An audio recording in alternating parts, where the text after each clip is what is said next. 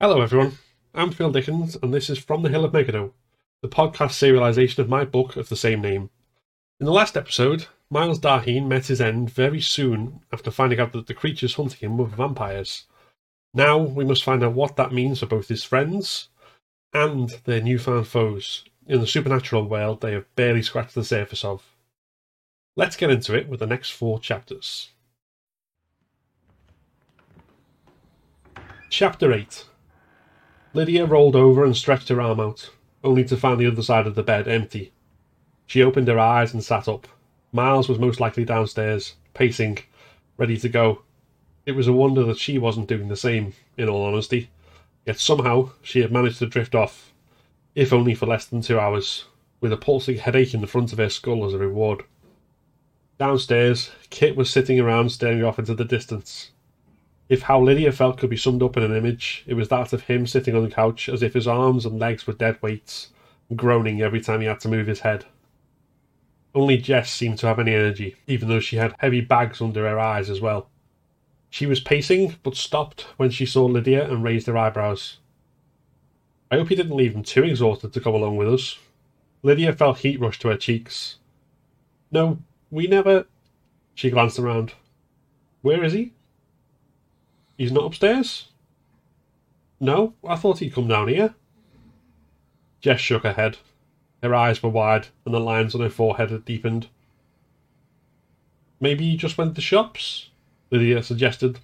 Surely that would be it. He can't have been gone long. Maybe.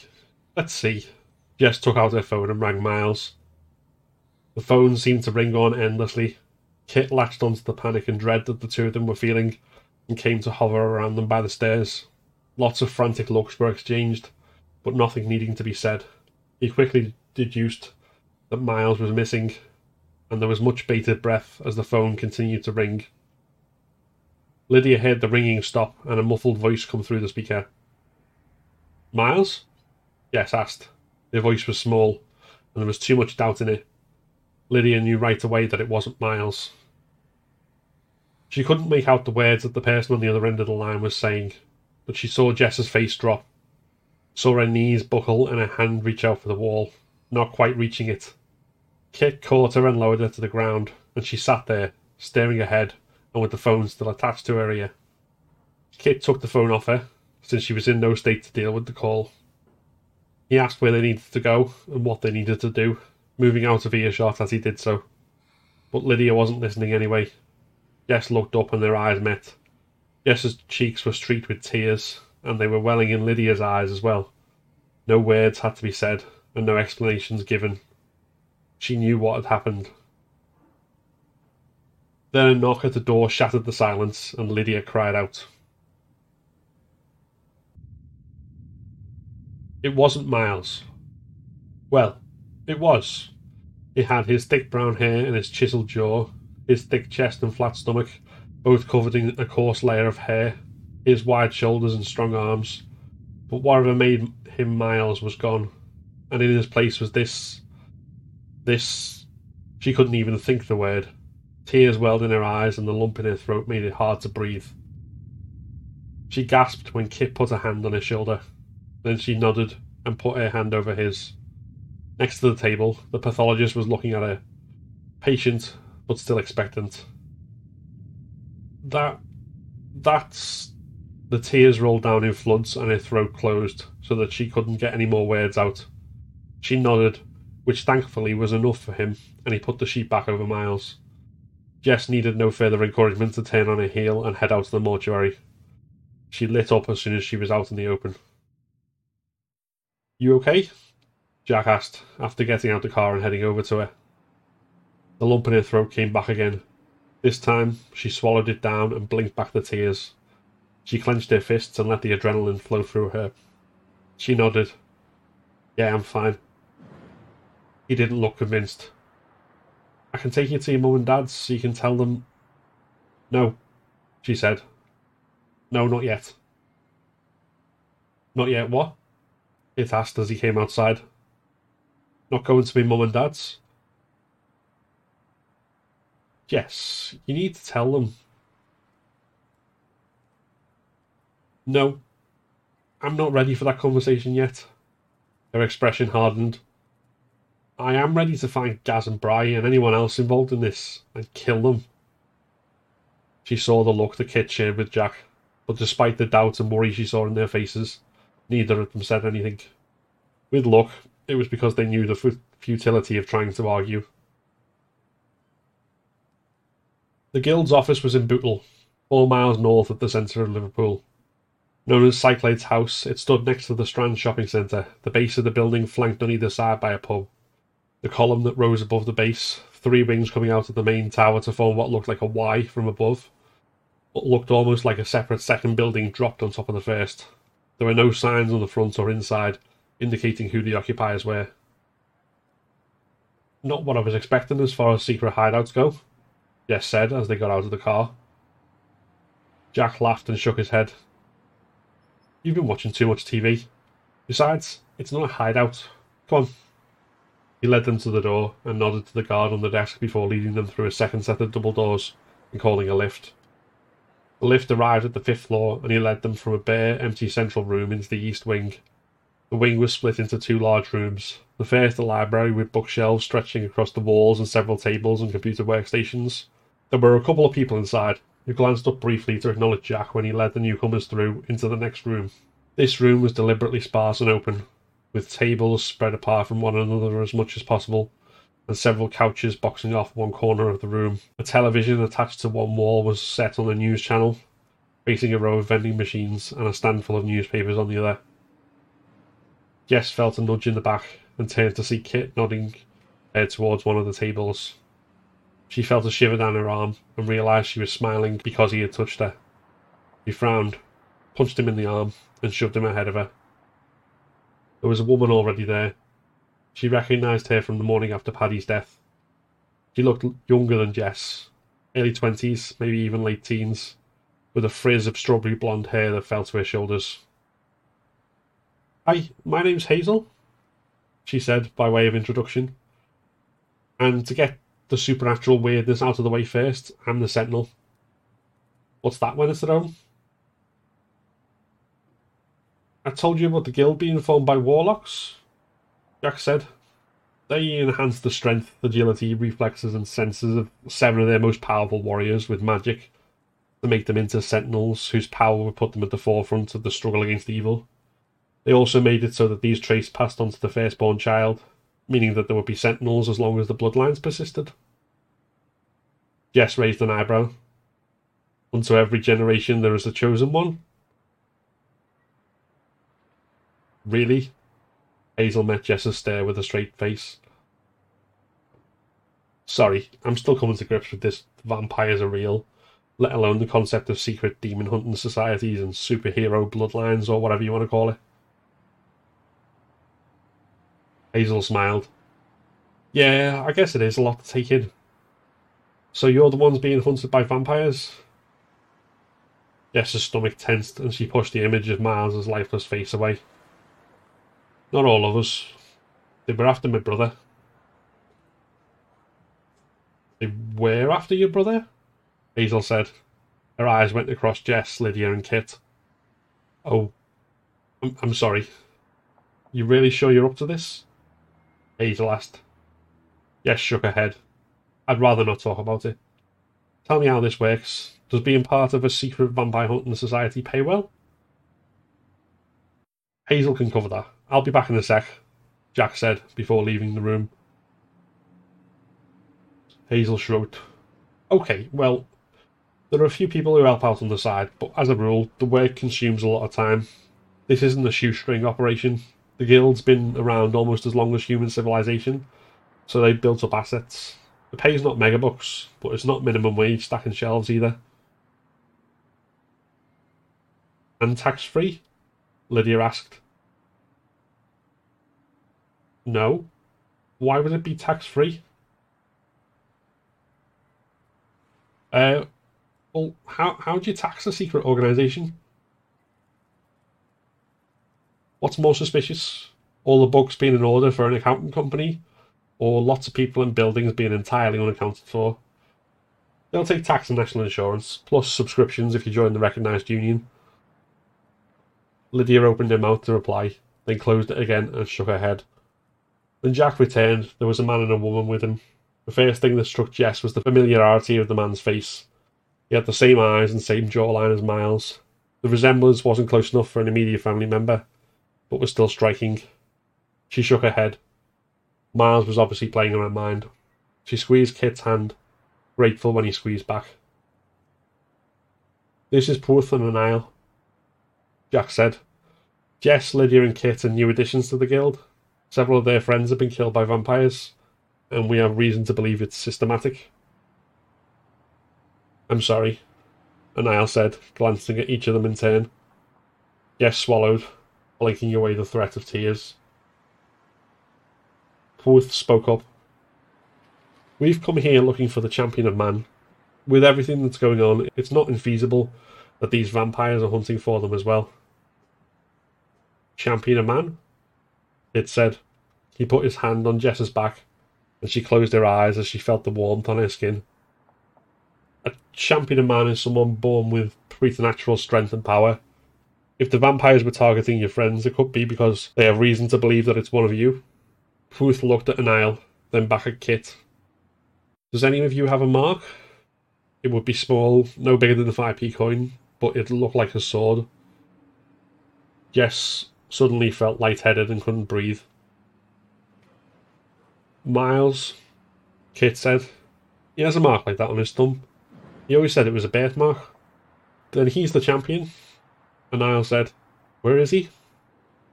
Jess burst into tears.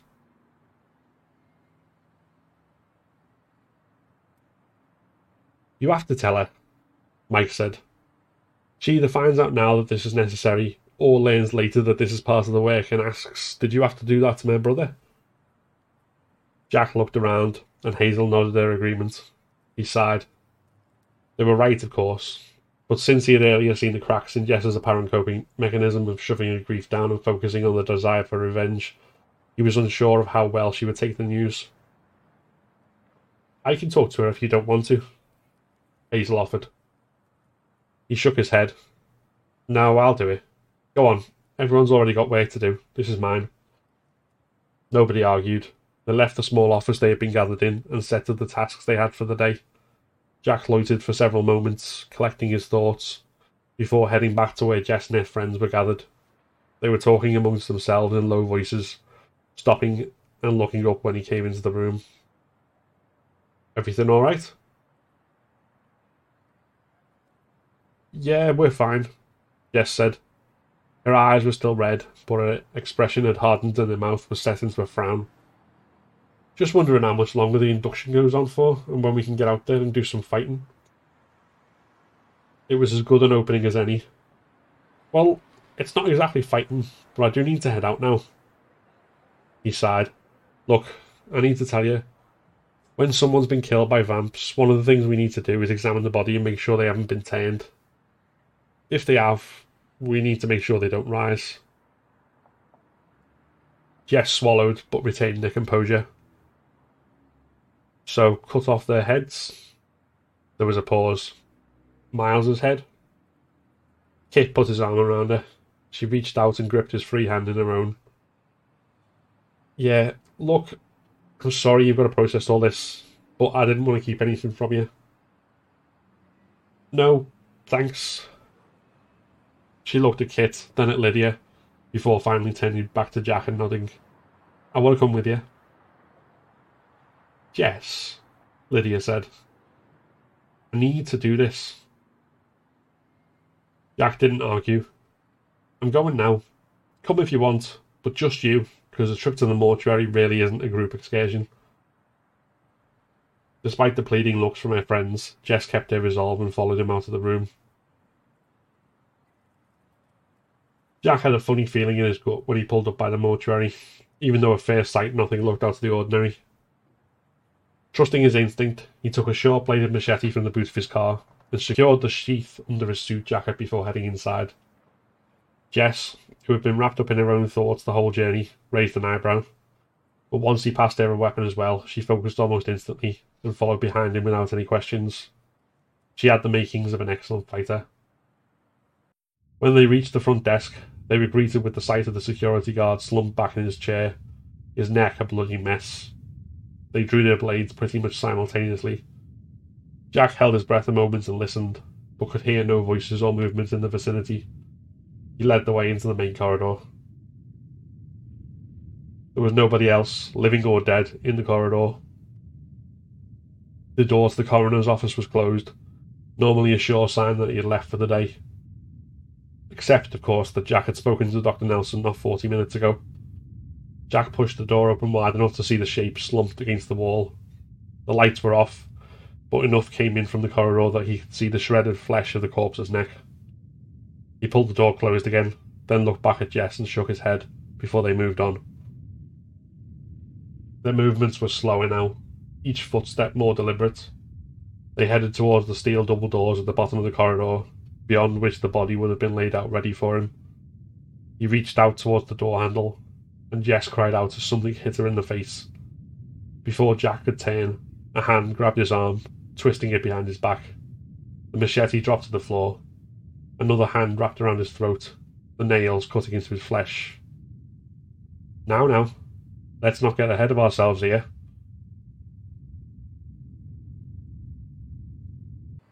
Chapter 9 A jolt shook his spine as he landed. It knocked the wind out of him and his head spun. A hand gripped the top of his head and he felt its claws dig into his skull. He went to lash out and another hand pinned his arm down. A weight pressed down on his chest and there was a hot breath against his neck. He thrashed, but the weight wouldn't shift. He kicked out, but this only earned him a blow to the ribs. Then teeth cut into his neck. He cried out as they drew blood. As the attacker sucked at his neck, he began to feel lightheaded. He shifted his weight and tried to roll. He got nowhere, but craned his head enough to sink his own teeth into the, into the attacker's neck. A punch to the chest winded him again, and a chunk of flesh tore from the assailant's neck when his head snapped back.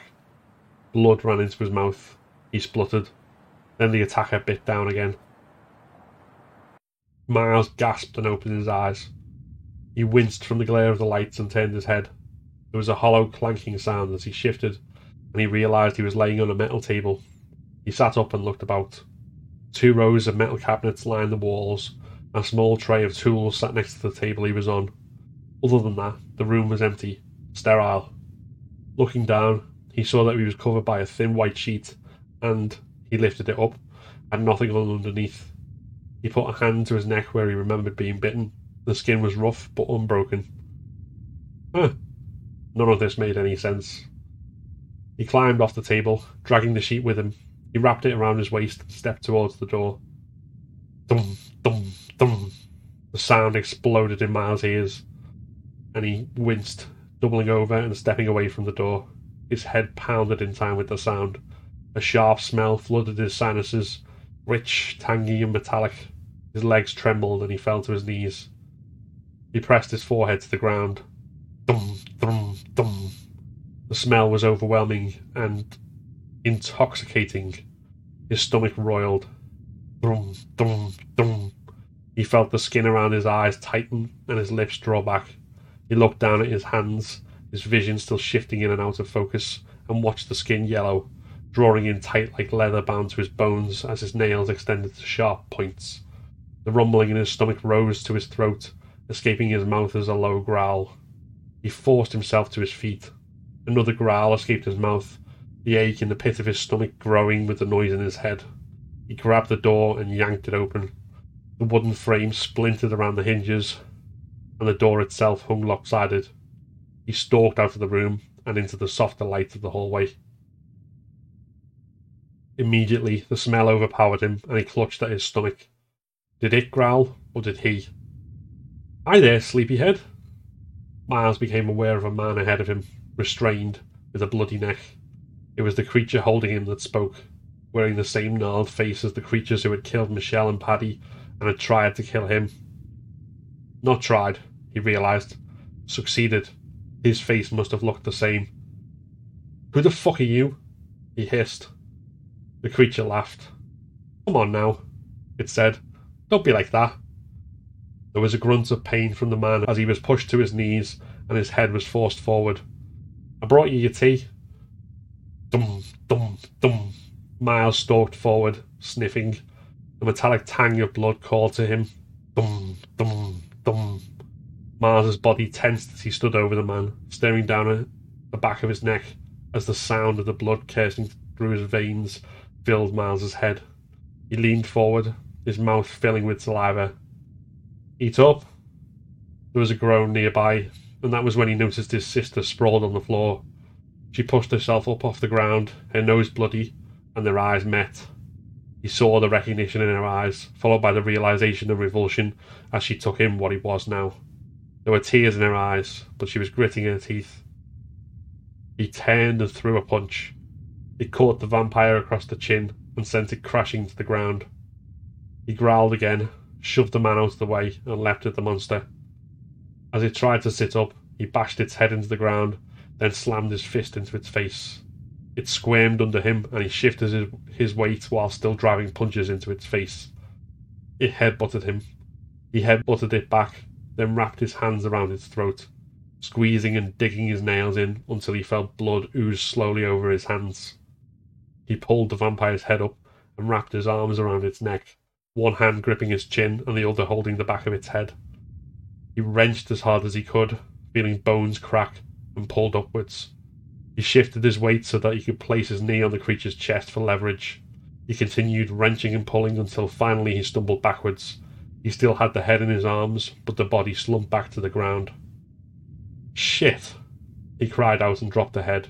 Had he really done that? His skull felt as though it was crushing his brain. The sound of blood pumping crashed through his ears. The smell of blood was making his stomach ache with need. He looked towards the man, who was still on his knees, and now staring at him. Jess was on her feet now, also staring. All Miles could see was the blood on his neck and coming from her nose. He could smell it, and his stomach groaned. He growled, leering at them. There was only one thing Miles could do then. He turned and ran. The police won't be long, Jack said. We should go, because while I have a badge, there are some questions it won't make go away. Don't we shouldn't we be feeding them a cover story or something? She could still hear her heartbeat pounding in her ears. She doubted her hands would stop shaking that night. It was a wonder that her legs were keeping her upright. I mean, so that the truth doesn't get out. Best cover stories the rationalizations people come up with themselves. Plus, it's not like one missing body and another with a deformed face are definitive proof of vampires. At worst, there might be another urban legends doing around with the police Something might pop up on a conspiracy theory website. He shrugged. Oh, the deformed face. She looked down at it again. Miles's face had been deformed in the same way. He had been just like Gaz and Bry when they had shown up at their house, except more feral, as if he wasn't in control of it, as if he wasn't him anymore. Or he wasn't, was he? Are you okay? Yeah. Yes. I'm as okay as I'm likely to be tonight. Good enough. Come on. They left. There was no attempt to clean up the bodies or mask what had happened. What had she expected? Men in black suits sweeping away the evidence and wiping people's memories? No, that was daft. It also wasn't the most pressing concern they had when Miles was out there somewhere. Dangerous. He didn't try to attack us. He killed that other vampire, she said. Newly turned vampires are feral, unpredictable. I know what you're thinking, but it's not really Miles, not anymore. I know it's hard right now, but what needs to happen next will be a lot harder if you don't find a way to accept that. What needs to happen next? She didn't need to ask what that meant. They had to find and kill her brother before he killed somebody else. Miles collapsed in a doorway, clutching his stomach.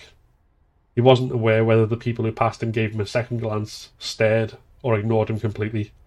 Boy, he could hear the heartbeat of everyone. He could feel the blood pumping through their veins, and he wanted to taste it. He curled into a ball, not trusting himself to move. Finally, the flow of people slowed, then stopped altogether. He looked up as the last embers of sunlight disappeared below the skyline. Over the road, two people were pulling down the shutters of a shop. He pushed himself up to his feet and peered around the doorway. Similar scenes were happening all the way down the street. As he watched, a woman stepped out of a shop about halfway down the street. and the smell of fresh blood flooded his nostrils once again. He stalked towards the smell.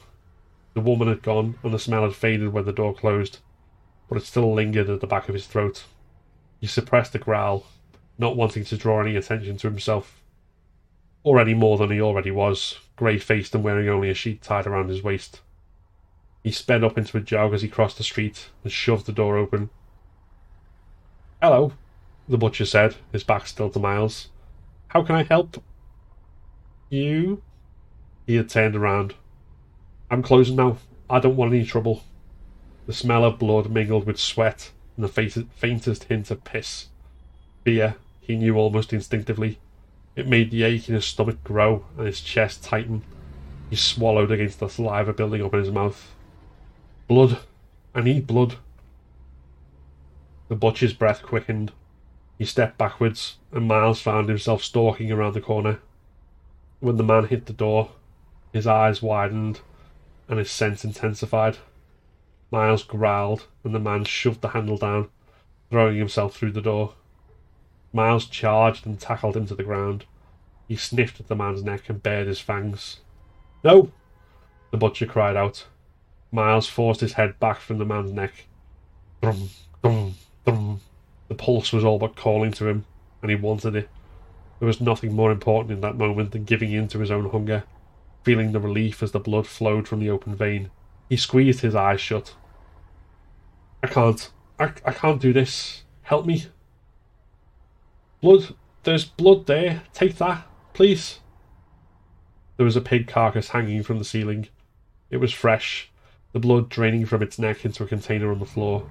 Miles leapt up and snatched the container, pouring it down his throat. As much splashed on him or onto the floor as it went, as went in his mouth, but the relief was total. The ache in his stomach faded, the pounding in his head receded, both the pain and the sound of the man's heart beating. He sighed and let his shoulders slump. He felt the skin loosen around his eyes.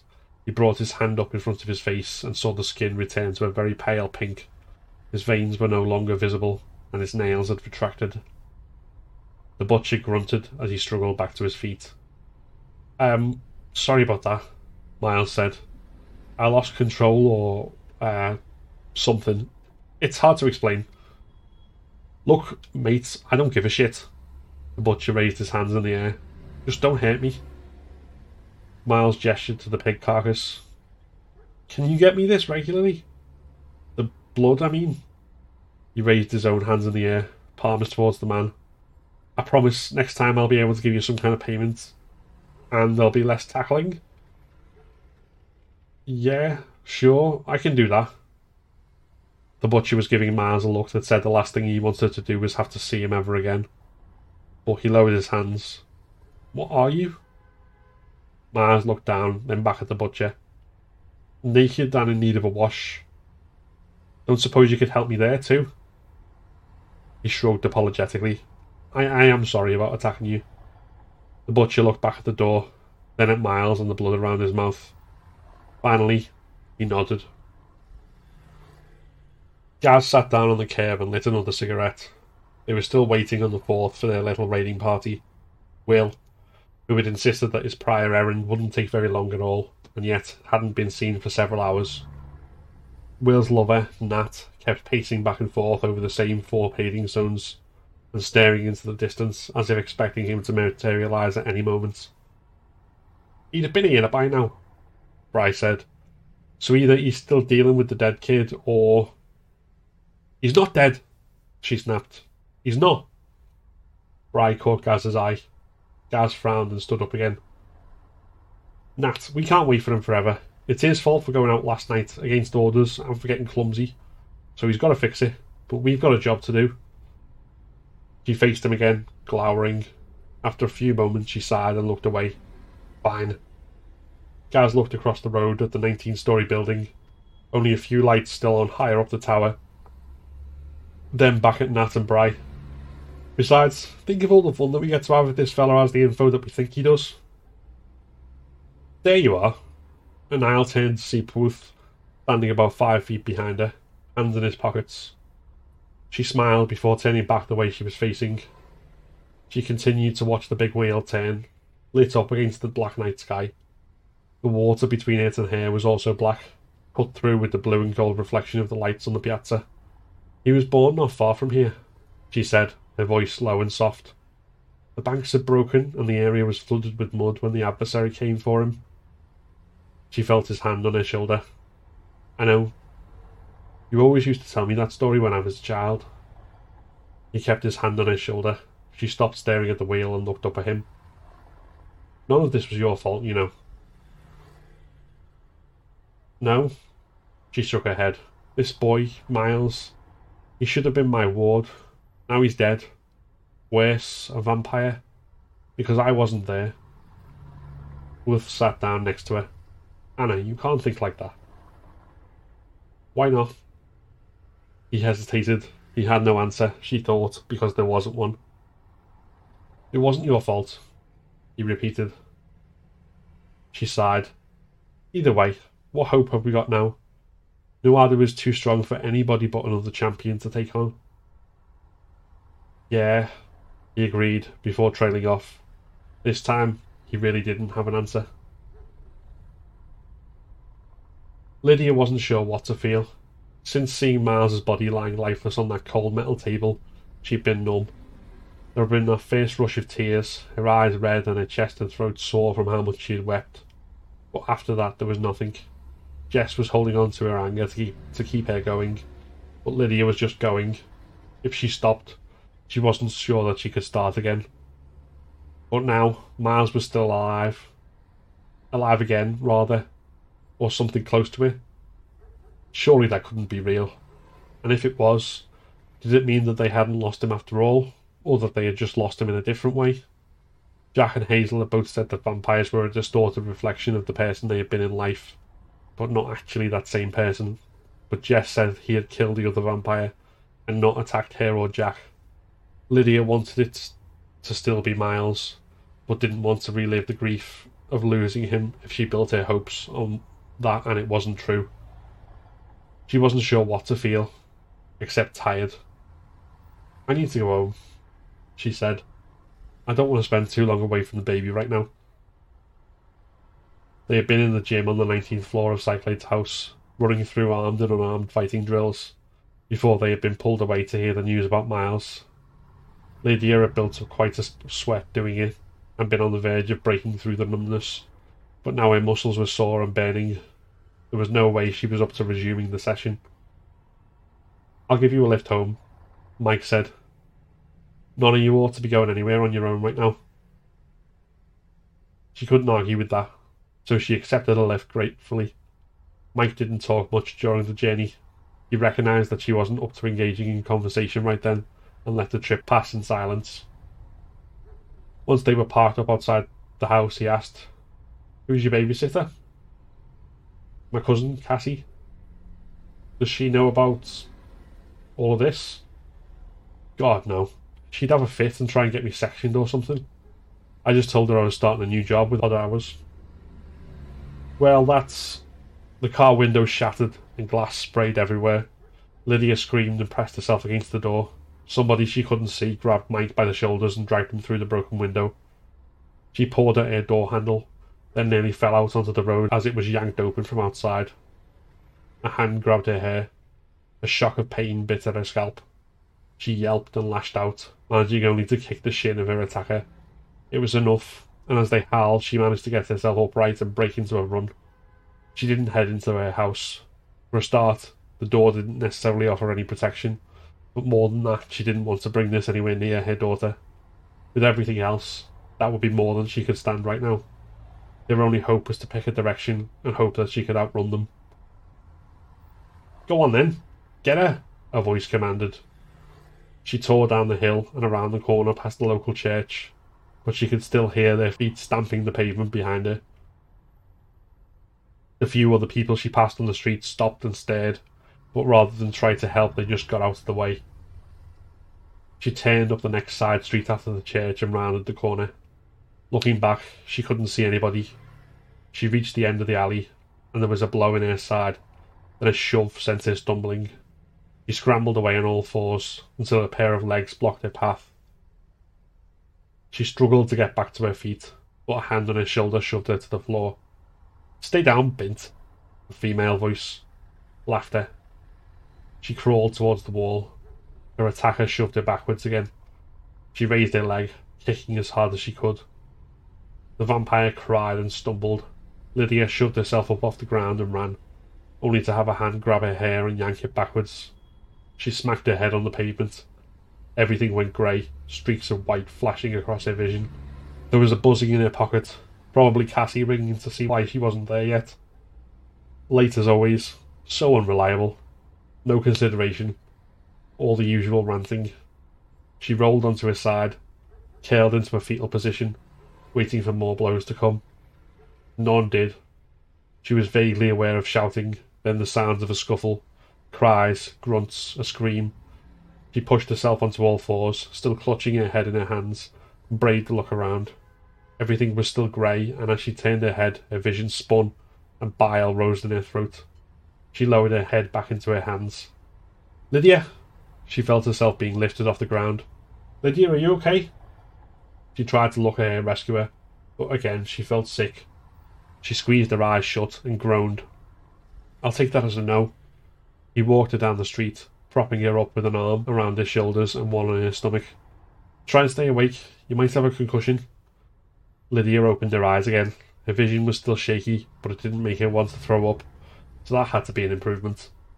Slowly, delicately, she turned her head to look at. Miles? Yeah, it's me. I'm here. It can't have been.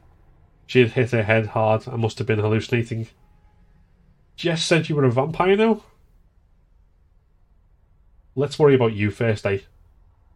That seems sensible. She closed her eyes again and leaned into his shoulder as they walked.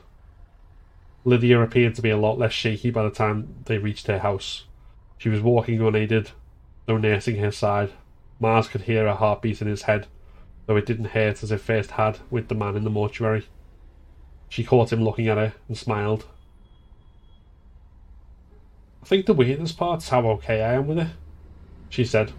She pulled the key out of her pocket and opened the front door. I mean, that might just be because I'm concussed or because you just saved my life. But mostly I think it's because I'm glad that you're okay. She stepped inside, then looked back at him. Oh, uh, do I need to invite you in or something? He held up a hand. Don't. The whole sunlight bit appears to be bollocks. I found that out from it still being daylight when I barged out of the mortuary half naked.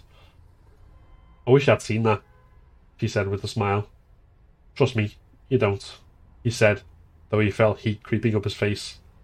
Anyway, if the sunlight thing's false, then it's worth testing out the other stuff too. He stepped over the threshold and nothing happened. But uh, guess that one's a bust too. Lydia? Cassie said as she came into the hallway. Where have you. Oh my god, what happened? Some drunk woman attacked her, Miles said. Cassie shot him a scathing look. It's true, Cass. The bitch came out of nowhere. Lydia said. Hmm. Well, as long as you're going to be okay. Another dark look at Miles. He cleared his throat. I'd best let you get some rest anyway. You're going to be okay? Miles, wait. Would you mind staying over tonight? Now Cassie turned her stare on Lydia. Oh, fuck off. I'm a grown woman. She sniffed. Yeah, well, Sazzy's sleeping peacefully, so I'll leave you to it. She said hardly another word in the time it took her to gather her bag and leave, throwing one last black look to both of them on the way out. Lydia rolled her eyes.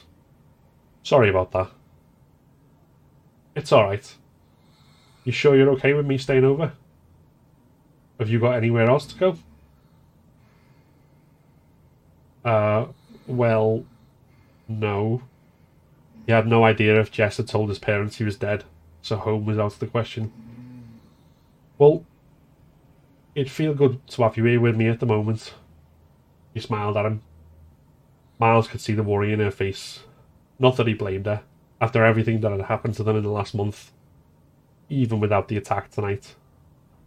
Okay, sure. Thanks. It means a lot. She kissed him, no funny business just yet, though, alright? I'm really glad to have you back, or whatever you want to call it. But that doesn't mean it's not still weird. He laughed. Fair enough. Can't really argue there. On the way upstairs, he passed a mirror and noted that he still had a reflection. But even if the face staring back at him looked human, the pallor given him by death was still obvious enough.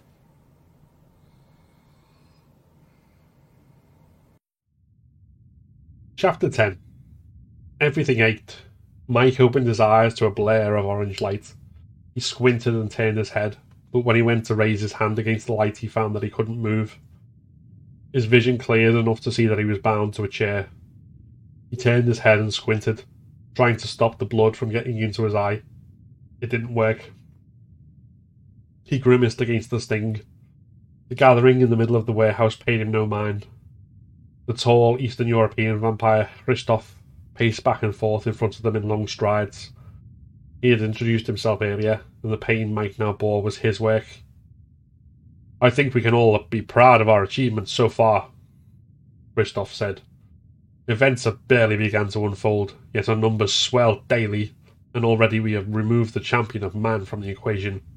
We should be proud of that. And those we've lost have played their part as well. But we cannot get complacent. The stinging subsided enough for Mike to open his cut eye. It put his vision through a blurry pink filter. He squeezed his eyes shut again and took a couple of seconds before he could clearly see again through his other eye. Whilst the champion is no longer a threat in the same way as previously, he remains a wild card. Christoph shook his head. What happened to Will demonstrates that fact. Not to speak of the fact that the boy should not have been ten at all. Nat, you will find him, bring him in, and right your lovers wrong. Mike watched the female vampire stiffen and clench her fists but she didn't glare for long before she broke from the front of the crowd and stormed out of the building. Nobody else appeared to react. The rest of you will follow Gaz and Bry, Christoph continued. The guild may already realise what is coming. We need to ensure that they cannot act upon this knowledge and move against us, which is why our next task will be distraction. It will be hard for them to interfere if Liverpool is consumed by chaos.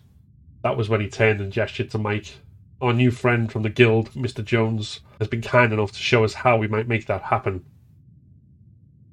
Miles rubbed his side as he and Lydia strolled along the waterfront. Despite the ache, it felt good to be wearing clothes that fit him again. He looked at her and smiled. She smiled back. Are you okay? I guess so, he said. But, I mean, we need to figure out what we're going to do about, you know. He waved a hand in the air. Christ, this is so fucked up. I mean, how do you even react to all this shit? I. Ugh. He put his hands over his face. My head hurts. She squeezed his arm. I know. He lowered his hands and looked at her, one eyebrow raised. She shrugged. Well, I know what you mean about not knowing what to do at any rate. I need to see Jess and Kit. And tell them what? They'd stopped next to a car park. Above them to the left, the Echo Arena bathed them in shadow. I told you what Jess said to me on the phone. Aaron Jack saw you when you woke up. They think you might be more dangerous than other vampires because of your powers. They didn't see what I saw last night, so they're not going to believe. I know, he said, and I have no particular desire to be staked or beheaded. Apparently, a wooden stake through the heart doesn't kill vampires. He frowned and swallowed. Well, I certainly don't fancy that. But if I'm this champion of man that they're talking about, then I can't just sit by while everything kicks off. Now, she took out a pack of cigarettes and lit one up. Or if you just announce yourself, then they'll cut your head off. She passed him the cigarette and lit another one up. Let me go back and talk to them first, explain it so that they don't attack you. He watched the smoke flow out of his mouth as he exhaled. Fine, he said, but I'm not sitting by the phone waiting for a call. I'm still getting used to all these new sensors, but I'm pretty sure I can find others like me. He caught her expression and smiled. I'll be fine. Come on. We were going to do this anyway, even before I was superpowered and undead. This isn't a fucking joke. She punched him in the arm. I know that we all agreed to get into this. I know that you being a champion or whatever means you can't just sit on the bench with all that's happening. I know all that. I just don't want anything to happen to you. Not Tears welled up in her eyes. Not now. Not when you coming back from the dead is the only part of this insanity I'm sure I can cope with.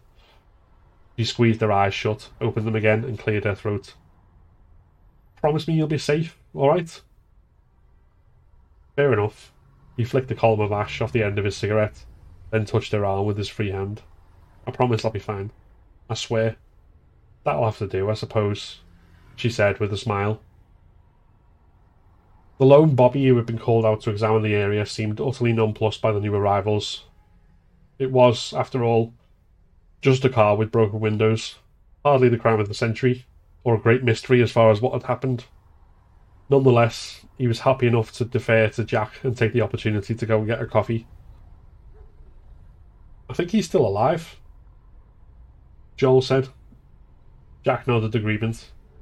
There'd be no sense in moving the body rather than leaving it here. If that was the case, why not move the car as well? Exactly. But to have ambushed them here, they would have had to f- have followed them from Cyclade's house. So they were after someone from the guild, which suggests they're after information. He kept looking at Hazel as he spoke, as if for validation of what he was saying. About what, though? If this was the vamps who were after the champion, then they'd have to know more than us about what's coming. So maybe it's about us, Hazel said. They want a way to keep us busy so we don't interfere with their plans. Whatever they are. Jack nodded. It made sense, given the fact that they were huddled around an empty car rather than picking over a cordoned off crime scene with a body. There wasn't even any blood in the immediate vicinity, so if Mike had put up a fight, he'd been overpowered quickly. We need to find them, ideally while Mike is still alive. Just wish we knew where to start. Well, I still need to follow up a lead on a regular stalking ground for a group of vamps. Don't know if it's the same law, but it's a good starting point as any. Jack nodded. Are we going tonight? Joel asked. I am. Hayes.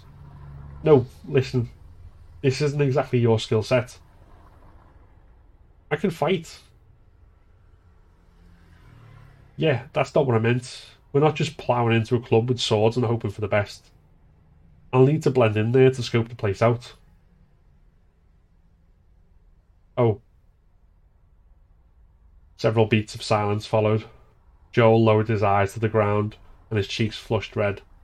Jack felt sorry for him. He was very young and clearly far more at ease with books than with people, although that was expected if he was following in his father's footsteps as mentor to the Sentinel. But he clearly didn't want to just be there for research and theory. Plus, Jack had noticed the way the lad kept looking at Hazel. Alright, well, you follow that lead tonight, Jack said. Best thing we can do is make sure we're as well informed as possible on the champion, Nuada Iron Dawn, and anything else we need to know about. Hazel and Joel both nodded their agreement. That at least opened the space for Jack to suggest that they get back to Cyclade's house, where he would at least be able to distance himself from any more awkward moments. Jess saw Lydia's car pull up on the other side of the road and wiped her eyes with her free hand. She took the last drag of her cigarette and dropped it on the floor, stubbing it under her foot. She waved as Lydia got out and crossed the road. Once she was across, the two of them hugged fiercely. Jess squeezed her eyes shut and willed the tears not to come. She was sure Lydia felt her shake with silent sobs, but she didn't react, and when the hug ended, she smiled. How are you doing, chick? I'm alright. Jess lit up another cigarette since it was the chain smoking that maintained a pretense to calm. All this vampire stuff's keeping me occupied, I guess, even if none of it makes any sense. Lydia stroked her arm. The silence hung heavy between them for a moment before Kit came out of the building. So? Jess said. What's the matter? Lydia glanced into the building, as though she was worried about eavesdroppers from inside. Jess stretched out her free hand and they found Kit's. They were both looking at Lydia, she bit her lip and looked straight at Jess. Jess could see her best friend's hands trembling. She had sounded nervous and fidgety over the phone, which only made Jess more anxious to know what was happening. Okay, Lydia said. This is going to sound mental. Well, I suppose that pretty much describes everything right now, but, I mean, Jess, you know how you said Miles had been made into a vampire? Well, uh, basically, I've seen him. Jess's stomach tensed. He did? Did he. He saved me. Lydia cast her eyes across the three of them. Last night, when Mike was taken, like I said, I managed to run away from them. I didn't get very far though. One of them caught up with me and had me pinned on the ground. Miles managed to overpower her, and he rescued me. Jess let go of Kit's hand, stepped forward, and put both hands on Lydia's shoulders. Wait, Miles saved you from them? Last night?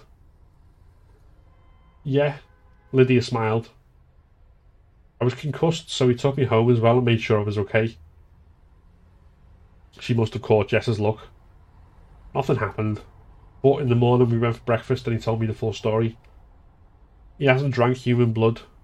If he does, then he thinks that something will take over his body. He says he's managed to suppress the craving with pig's blood from a butcher, so he's still him. Really? Are you sure? Of course I am. Yeah, but she could feel the doubts weighing on her. Too many. She wanted to believe, the hope, but that wanting part was what made her doubt. Yes, look at me. We've known each other our whole lives, and you know I'm telling the truth. All that other crazy shit's real, so why not this? He's a vampire, yeah. But not a bad one. He's still Miles. I swear. I promise. Jess, sighed. Okay, say it's true. Then what? I don't know. I've no idea. That's why I told you first. Telling everyone that story might be a start. It said. Jess felt tears welling in her eyes. Dare she allow herself to believe it? Her brother was alive, or as close to it as this madness she found herself caught up in would allow, at any rate. She sniffed and wiped her tears away. Okay, we'll tell everyone. We can do it together, Sooner rather than later's best, I reckon. She gripped Lydia's hands. Apparently, she had already chosen hope, or possibly madness, if that's what it was, over disbelief. Then I want to go and see him. Miles hesitated as he reached the door to the warehouse. It was still day, though it was getting progressively cooler and the light was dimming. The area he was in, near the docks, was largely deserted, and he couldn't quite explain what had brought him here. It wasn't a smell, or a sound, or anything else tangible but he knew it was where he needed to be. He pushed the door and it creaked open. There goes the element of surprise, he muttered before stepping inside. The main room was bare but for a pile of old crates at one end and a battered armchair and couch in the opposite corner. There was nobody around, but the smell of blood was strong. He followed his nose over to the battered furniture. Behind the couch, a wooden chair had been knocked over. It was stained with blood, and there was frayed rope wrapped around the arms. There was no visible trail, but he could smell that whoever had bled had gone through the small door in the back corner. Miles ran over and opened the door. Behind it, there was a man on the floor. A bloody, huddled mess, but still breathing. Miles turned him over onto his back. The man gasped and tried to swim away. Hey, hold on, it's okay. I'm not one of them. The man looked up at Miles, then his eyes drifted beyond him. There was someone there, Something hit him hard on the back of the head. Pain rippled through his skull. He cried out and fell to the floor. His ears were ringing and he was seeing stars. You fucking well won't be one of us when I'm finished. The voice was female. Miles looked up and saw her standing over him with a sledgehammer in her hand. He just had time to recognise her as the vampire who had been attacking Lydia, and who had fled after he had knocked it down, as she raised the weapon over her head. Miles rolled out of the way just in time the hammer cracking the floor where he had been. He grabbed the handle and kicked her in the gut. When she doubled over, he brought his fist down on the back of her neck. She fell to her knees. He snatched the sledgehammer and lifted it over his head. His head swam and he staggered. The woman kicked him in the ankle and he stumbled backwards.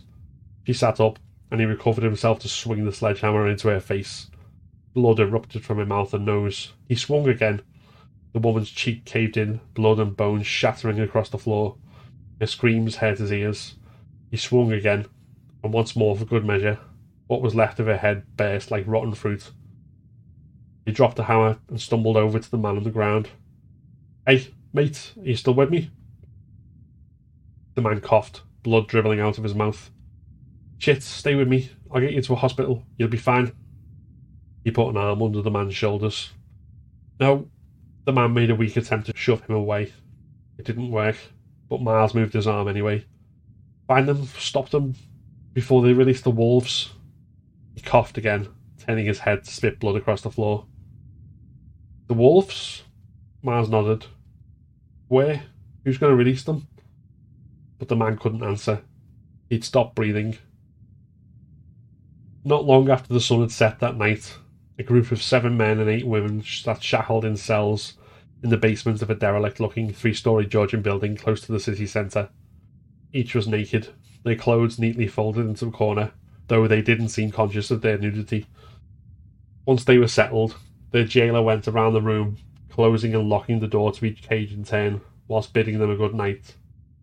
It was a strange sentiment, but they all returned it amiably enough. Soon, the only sounds were the low breathing of each cage's occupants and the slow tick tock of the grandfather clock a story above, the only finishing on the dark and dusty ground floor of the house. Then, far out of sight of the caged men and women, the full moon rose in the sky. The jailer stood at the foot of the stairs and watched as those he had imprisoned screamed. Their transformation was rapid and brutal. Their backs broke and their bodies shook. Their skin turned as black as coal and their bodies reshaped themselves hands and feet becoming paws, nails becoming claws, and mouths stretching to snouts filled with razor fangs. At the end of the process, each cage was filled with a wolf, over eight feet long, without fur, eyes glowing red. They padded restlessly around the mess of blood, hair, and mucus their transformation left on the floor. The jailer didn't hear anybody come up behind him. He saw the wolves turn and growl in his direction seconds before his neck snapped. He fell to the floor, dead, and the vampire who had killed him took the keys to the wolves' cages from his pocket. The streets heaved with people. A thousand varieties of music blared from the surrounding buildings, creating a din over which it was difficult to hear much else. The leering looks that she got on their way to Sanguine made Hazel conscious of what she was wearing. Besides being tight enough that she felt as though she was stuck partway through breathing in, her corset pushed her boobs up so much that she was sure she could have rested her chin on them being overruled wasn't her main concern, however. It was not fitting in. Katie had done an excellent job with her makeup, the thick black eyeliner and dark purple lipstick making an interesting contrast with her red hair. She also liked how she looked in the clothes the short skirt with the long tail and spiderweb leggings, the heavy metal plated boots, the choker and the gloves which reached up her arms past the elbows. As Katie had put it when she was finished, she looked well fit but she wasn't used to dressing like this, so surely it would show. Having Katie come with her helped in that regard. She had to catch a woman who didn't so much bump into as fall over her. She leaned the woman against the wall. A panhandler wandered down the street, asking everyone whose eye he caught for fifty pence. She had to avoid or push away more than one passing man's wandering hands. In an empty doorway, a man hunched over and vomited, all of which was pretty standard. Beyond the way the people dressed, there wasn't much difference between Sanguine and any other club, she realised as they went past the bouncer and inside. Loud music, in this case something fast paced and electronic, in a dark space illuminated by strobing and blinking multicoloured lights. Clusters of people on the dance floor, some throwing shapes and others standing in a circle and sort of swaying, and many more around the walls or propping up the bar. That was where they headed now, to order drinks, Hazel wasn't here to fight tonight, which was fortunate given that her outfit hardly made that practical, so she could afford to take in some alcohol while studying the place. While they were waiting to order, a man moved along the bar so he was standing next to Hazel. He was a head or more tall than her, very thin, dressed mostly in leather with multicoloured dreadlocks on top of his head. Deathly pale, but very much alive. He flashed her a smile which showed off a pair of fangs that must have been glued on, given how seamless they looked. You look good enough to eat, he said, his mouth out of her ear, followed by a growl. Hazel pulled her head away and tried to give him a stern look, but it was too hard to keep a straight face. She put a hand over her mouth to avoid outright laughing in his face, but as his smile sank into a sullen pout, she found herself laughing even harder. I wish I'd done that, Katie said. You know him? Did you. I told you I was big into the whole vampire thing, right? Hazel glanced back in the direction of the man as he stalked off. I know you're new to what vampires are really like, but still. What can I say? This isn't a, this isn't a place for wise life choices. She shrugged, Given their own history, she wasn't exactly able to judge. They stayed close to the bar for a while after getting their drinks, Hazel scanning the crowd for anything out of the ordinary. There were plenty of vampires around, many of them less ridiculous looking than the man who had tried to chat her up. But they were all just people, with prosthetic fangs and perhaps coloured contact lenses. There were no actual vampires anywhere to be seen. Come on, let's dance, Katie said eventually. Before Hazel could argue, she had her by the hand and was pulling her towards the dance floor. They wound up in the middle of it. Hazel hesitated for several moments, certain the people were staring at her, judging her as a poser who didn't belong. She didn't wear these clothes or listen to this music, and it must have been obvious as if she had a neon sign flashing above her head. But then Katie was moving in time with the music, no sign of any inhibitions, and there was nothing for it but to join her. It really was just like any other club. Two women dancing together soon attracted a number of men, some hovering awkwardly nearby while others were more forward and thrust themselves into the middle of Hazel and Katie. Hazel found herself bumping up against one particularly good looking man in a Victorian style morning suit, all in black. He was at least six foot five, his hair a natural brown tied back in a long ponytail, and even through his suit it was obvious that he had thick, muscular arms. When he put his arm around her while they danced, she almost forgot why she was there. Then she was aware of a commotion elsewhere in the club. Lots of frantic movement and shouting, barely audible above the music, which meant it must have been loud. Shortly, most people were looking, and crowding to see what it was. Hazel turned to Katie and told her to stay where she was before forcing her way through the crowd. The music cut out and the lights went up. This only made the noise increase, as everybody clamoured to find out what was going on. Hazel could make no sense of it, except that lots of people were pointing in the direction of the door, so she made her way outside. There was one bouncer on the door, but he was standing inside the doorway and looking nervously down the street. Hazel gave him a quizzical look, and he said, Wolves? Fucking hell. I really hope that bastard was having me on. Before she could make any sense of this, a man screamed, Hazel craned her head and saw him running up the street towards her, knocking down anyone who crossed his path.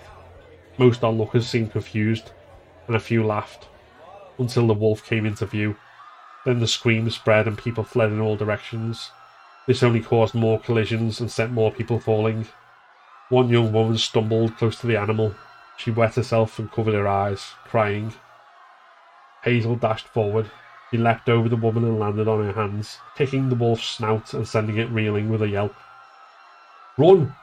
she yelled at the woman, when the only response was an uncomprehending stare, her voice rose to a shriek. Get the fuck out of here! The woman staggered to her feet and fled.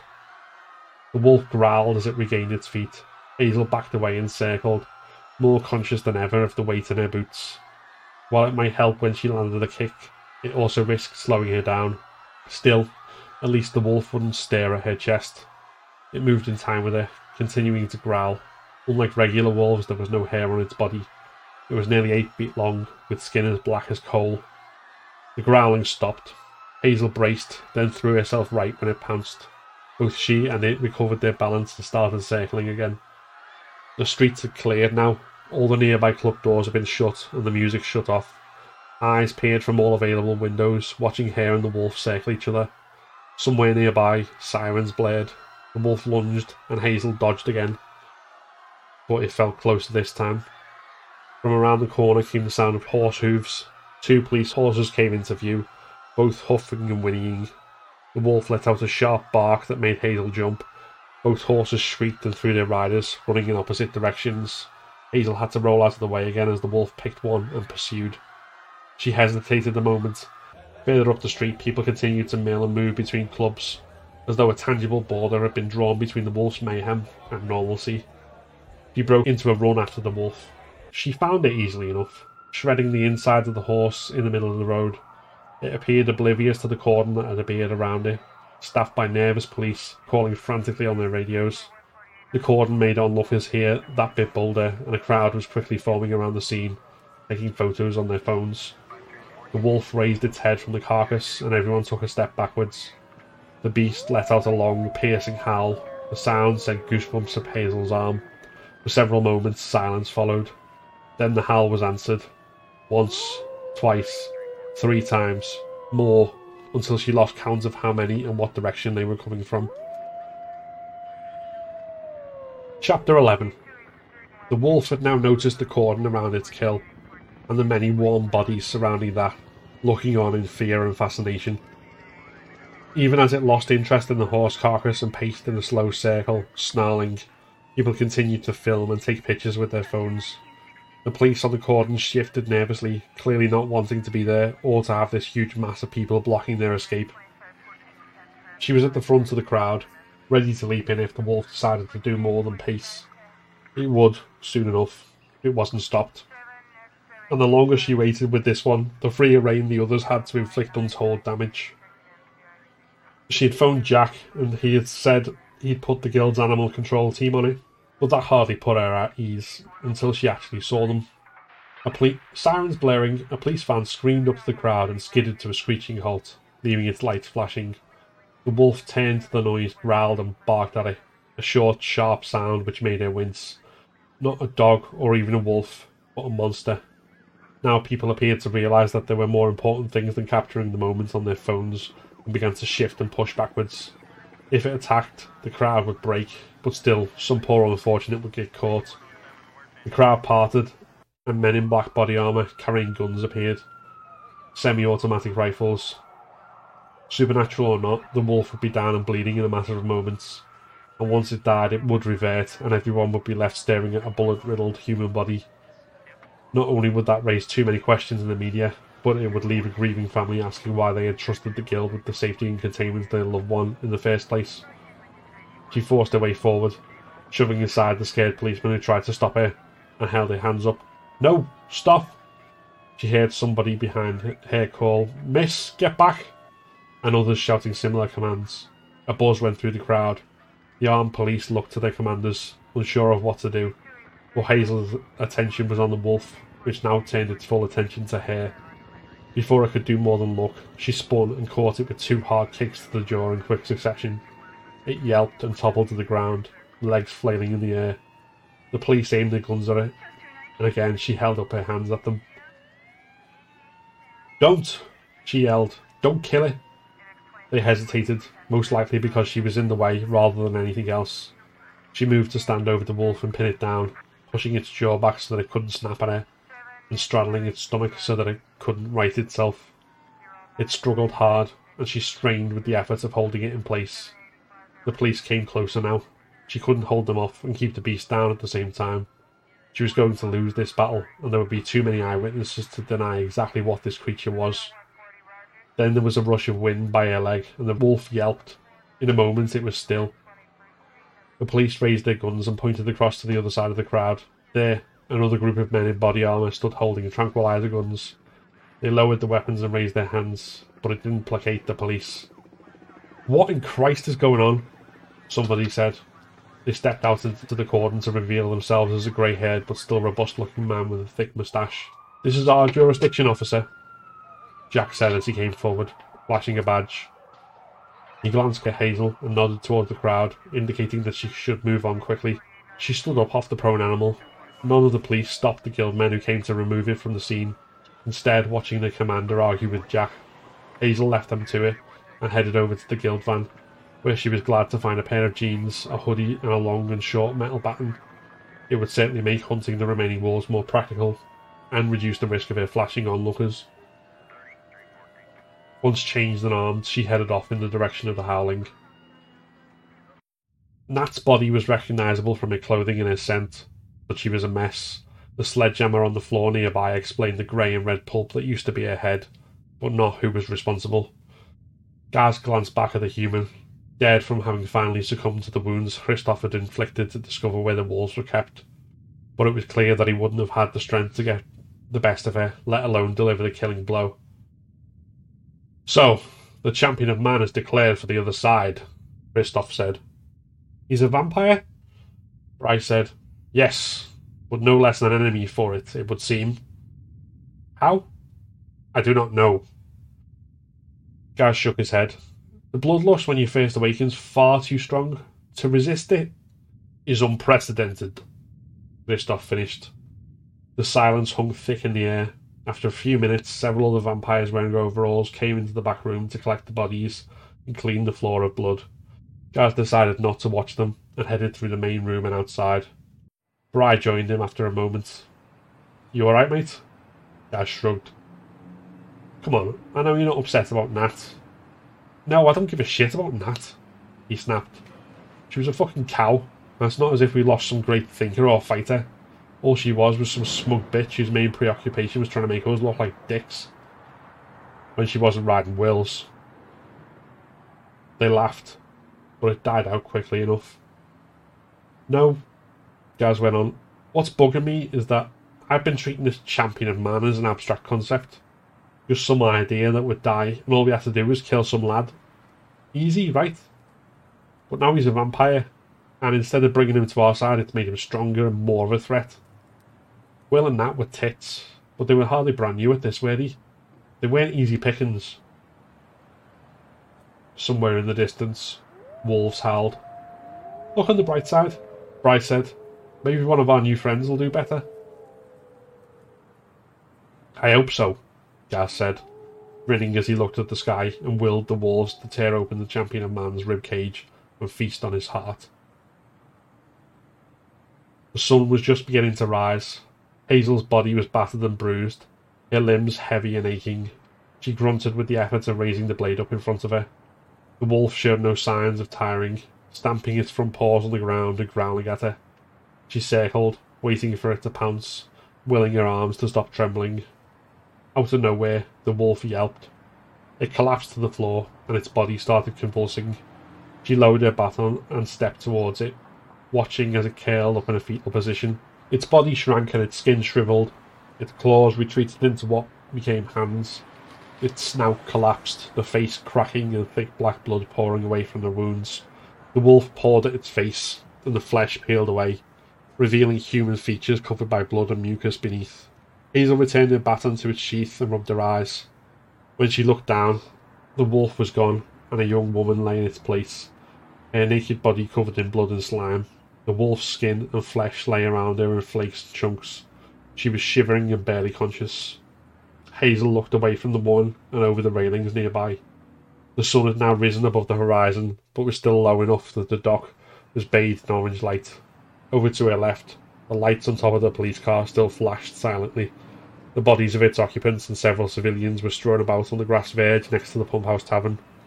She could feel the eyes of everyone barricaded inside, watching her intently.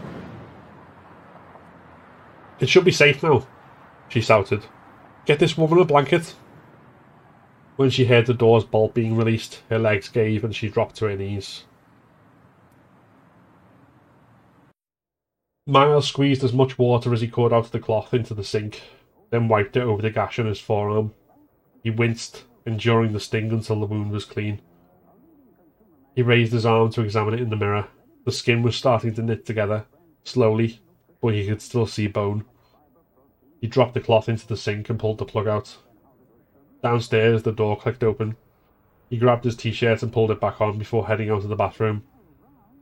Miles? Lydia's voice called up the stairs. Miles, are you in? Up here, he shouted. He wandered over to the stairs and headed down. Just recovering from west- wrestling with werewolves, believe it or Jess? She stood at the bottom of the stairs next to Lydia, her eyes wide, staring at him. Miles? You could hear her breath become low and shallow. Miles, you. It's you. Is it you? Lydia lowered her head and shoved her hands into her pockets and took a, took a step to one side. It's me. Miles glanced at her, then back at Jess. Lydia tell you? When Jess nodded, he said, Well, that saves the awkward conversation at least. So, I guess, uh, hi? Jess threw her arms around him and squeezed. He returned the hug. Her whole body was trembling. He could hear her heart racing, the sound reverberating in his ears. He, he brought a hand up to her face and used his thumb to wipe the tears from her cheek. Jess lifted her eyes to meet his. He smiled. She slapped him across the face. He winced, his ears ringing over the sound of his sister's heartbeat. You should have told me you were back. I am? Sooner? Fucking hell, Jess. I woke up naked and feral on an autopsy table just the night before last. She flinched and he sighed. Shit, sorry. Look, I did go looking for you all. I found Lydia and she had a concussion, so I had to look after her and then. Well, here we are now. Okay. She laughed, tears falling down her cheeks. I guess that's fair enough, in the sense that all of this is completely balmy and makes no sense whatsoever. I mean, Miles caught Lydia's eye and inclined his head towards the living room. Why don't we sit down? Lydia put her hand around Jess's shoulders and led her through. Miles touched Lydia's arm and mouth, thank you, getting a smile in response. Jess, have I been, you know, am I officially dead? What do you. Oh. Jess shook her head before sitting down. I identified your. Jesus, I identified your body, but I haven't told Mum and Dad, so I guess not. Oh. That's something. Would the paperwork be finished and catch up with him at some point anyway? He remembered the carnage in the mortuary after he had awoken and decided that it probably wouldn't. He looked at Lydia. Did you tell the guild about me? Yeah. I don't know how convinced they were by the concept of you not being a monster, but they agreed to discuss it once the werewolves were all dealt with. Which reminds me, Miles lifted his arm. The wound had now healed to the extent that it looked just like a light scratch. I hope vampires are immune to lycanthropy. Are you okay? Jess asked, leaning forward. I'll live. Well, you know what I mean. Neither Jess nor Lydia appreciated the joke. Sorry. We can find out when we meet up with them, Lydia said. There's a lot of answers we need from them, I think. They fell silent. Miles's eyes shifted from Lydia to Jess and back again. Both were tense, Jess still leaning forward with her hands gripping her knees, and Lydia sitting very rigidly, her eyes flicking to the floor whenever Miles looked at her. Do you really drink blood? Jess's voice sounded too loud in the quiet of the living room. A laugh escaped Miles's mouth. Yeah, I guess I do. Actually, I should probably pick some more up this morning. I don't know how long the craving will stay away for. Jess stood up and walked over to Miles. She took his head in both hands and kissed him on the forehead. I'm so glad you're back, he said, but he could still see the doubt in her eyes. Miles's hand brushed Lydia's as they walked towards Cyclade's house. He felt her flinch and pull her arm away. He let his hand scra- hang there and scratched at his leg. Sorry, she whispered. It's just that I haven't. I know, sorry, I shouldn't have. Kit was waiting for them at the door. Jess took and squeezed Kit's hand with a smile on her face when she reached him. Miles looked at Lydia. When did that happen? Lydia shrugged. All right, Mike, Kit said. So the rumours are true then? All right, Kit. Uh, yeah, I guess so. Nice one. Their emotional range astounds me, Jess said to Lydia as they walked in the door. They headed up in the lift to the fifth floor, we're in a largely sparse open room with a television in one corner and a bunch of tables and chairs dotted around. They found a small cluster of people huddled together. Lydia's brother in law Jack was the only familiar face. They'd been talking, idle chatter by the sound of it, but as soon as Miles entered the room, it fell silent. Miles cast his eyes around the room and saw that the faces that weren't openly hostile were on edge. You're Miles? He didn't recognize the man the voice belonged to but his face looked familiar in a way he couldn't put his finger on. The champion? The vampire? The young auburn haired woman who had been with Jack the day after Paddy's murder. Hazel, Lydia said her name was. I can sense it, feel it. Nice to meet you, Miles said, trying to grin. Hazel's frown hardened. I'm still not sure why we're entertaining this charade. It's not a person, we should be killing it. Hey, Lydia shouted. First of all, he's not a fucking it, okay? His name's Miles. We've been over this. Miles put his hand out in front of her. Lydia, it's okay. He looked back at the woman who had spoken. Alright, I can understand why you think the way you do, but he gestured. Jack was there when I woke up. He saw what happened. I haven't drank any human blood. I won't. I can't without vacating this body, so something else can set up shop in here. He's not lying, the first man said, looking at him in a way that Mars wasn't sure he liked. He's still got his human soul. How do you... Miles's words faded away as another woman stood up and walked over to the first man. She was extremely beautiful, but that wasn't why he found himself staring. She was olive skinned, but there was a shimmer about her that made it glow like gold. The scent of fresh flowers filled his nostrils. A resonance like a tuning fork being struck rang in his ears. He glanced around the room, but nobody else was reacting. Their attention was still focused on him. Miles? The woman said. My name is Niall. This is Porth. We've been looking for you. We want to help you fulfill your role as the champion of man. We trusted him? Hazel said. Yes, Niall, Lydia, and Jess all said at once. I've got some psychic ability, Porth said. Nothing special, but enough to know that we can trust him. He's on our side. Nothing special, Mars thought dryly. But then, was mind reading special when vampires, werewolves, and more were real? Come off it, Hazel snapped. This is a joke. She clenched her fists, looking as though she was spoiling for a fight. Alright, look, Jack said. We've a lot to discuss and work through, but we're not going to do that by yelling at each other, are we? Hazel didn't respond. She didn't look too ready to accept him, and she wasn't the only one. But nobody moved against him either. For now, it would do. But as the silence following Jack's words drew out, it grew pregnant with the possibility that this strange truce wouldn't hold. The impasse needed to be broken. Okay, so say I'm this champion of man that you're about, he said. What does that mean? Or, to put it another way, who am I up against? Porth and Niall shared a look that he couldn't decipher. Did you hear about the earthquake in Israel not too long ago? In a place called Tel Megiddo? Porth said. The night Michelle died? He shoved away the all too familiar memory even as it rose. Not just an earthquake then? Sadly, no. The earthquake wasn't a natural phenomenon. The city state Tel Megiddo was built on top of a gateway to hell, which is exactly what it sounds like, and that gateway was opened. He heard Jess mutter under her breath, This is unreal. I'm going mad. And Miles said, And Porth sighed and shot another look at Niall. About a century ago, a very old and very powerful vampire called Nuada Iron Dawn was trapped in that gateway. When it was opened, he got out. Miles looked from Porth to Niall and back. That's it?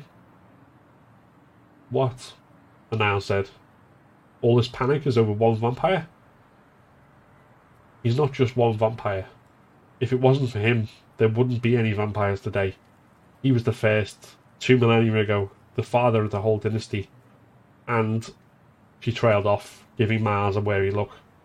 And after a pause, she sighed. And when he was alive, he was a champion of man. There wasn't much Miles could say to that besides, Oh. Thank you very much for listening. If you've enjoyed this and you want more, then you can subscribe to my YouTube channel, AK Black and Red, or search for From the Hill of Megiddo on your favourite podcast series. Next week, we'll be going into chapters 12 through 14 and finding out more about what supernatural curiosities the world is hiding beneath its surface. See you then.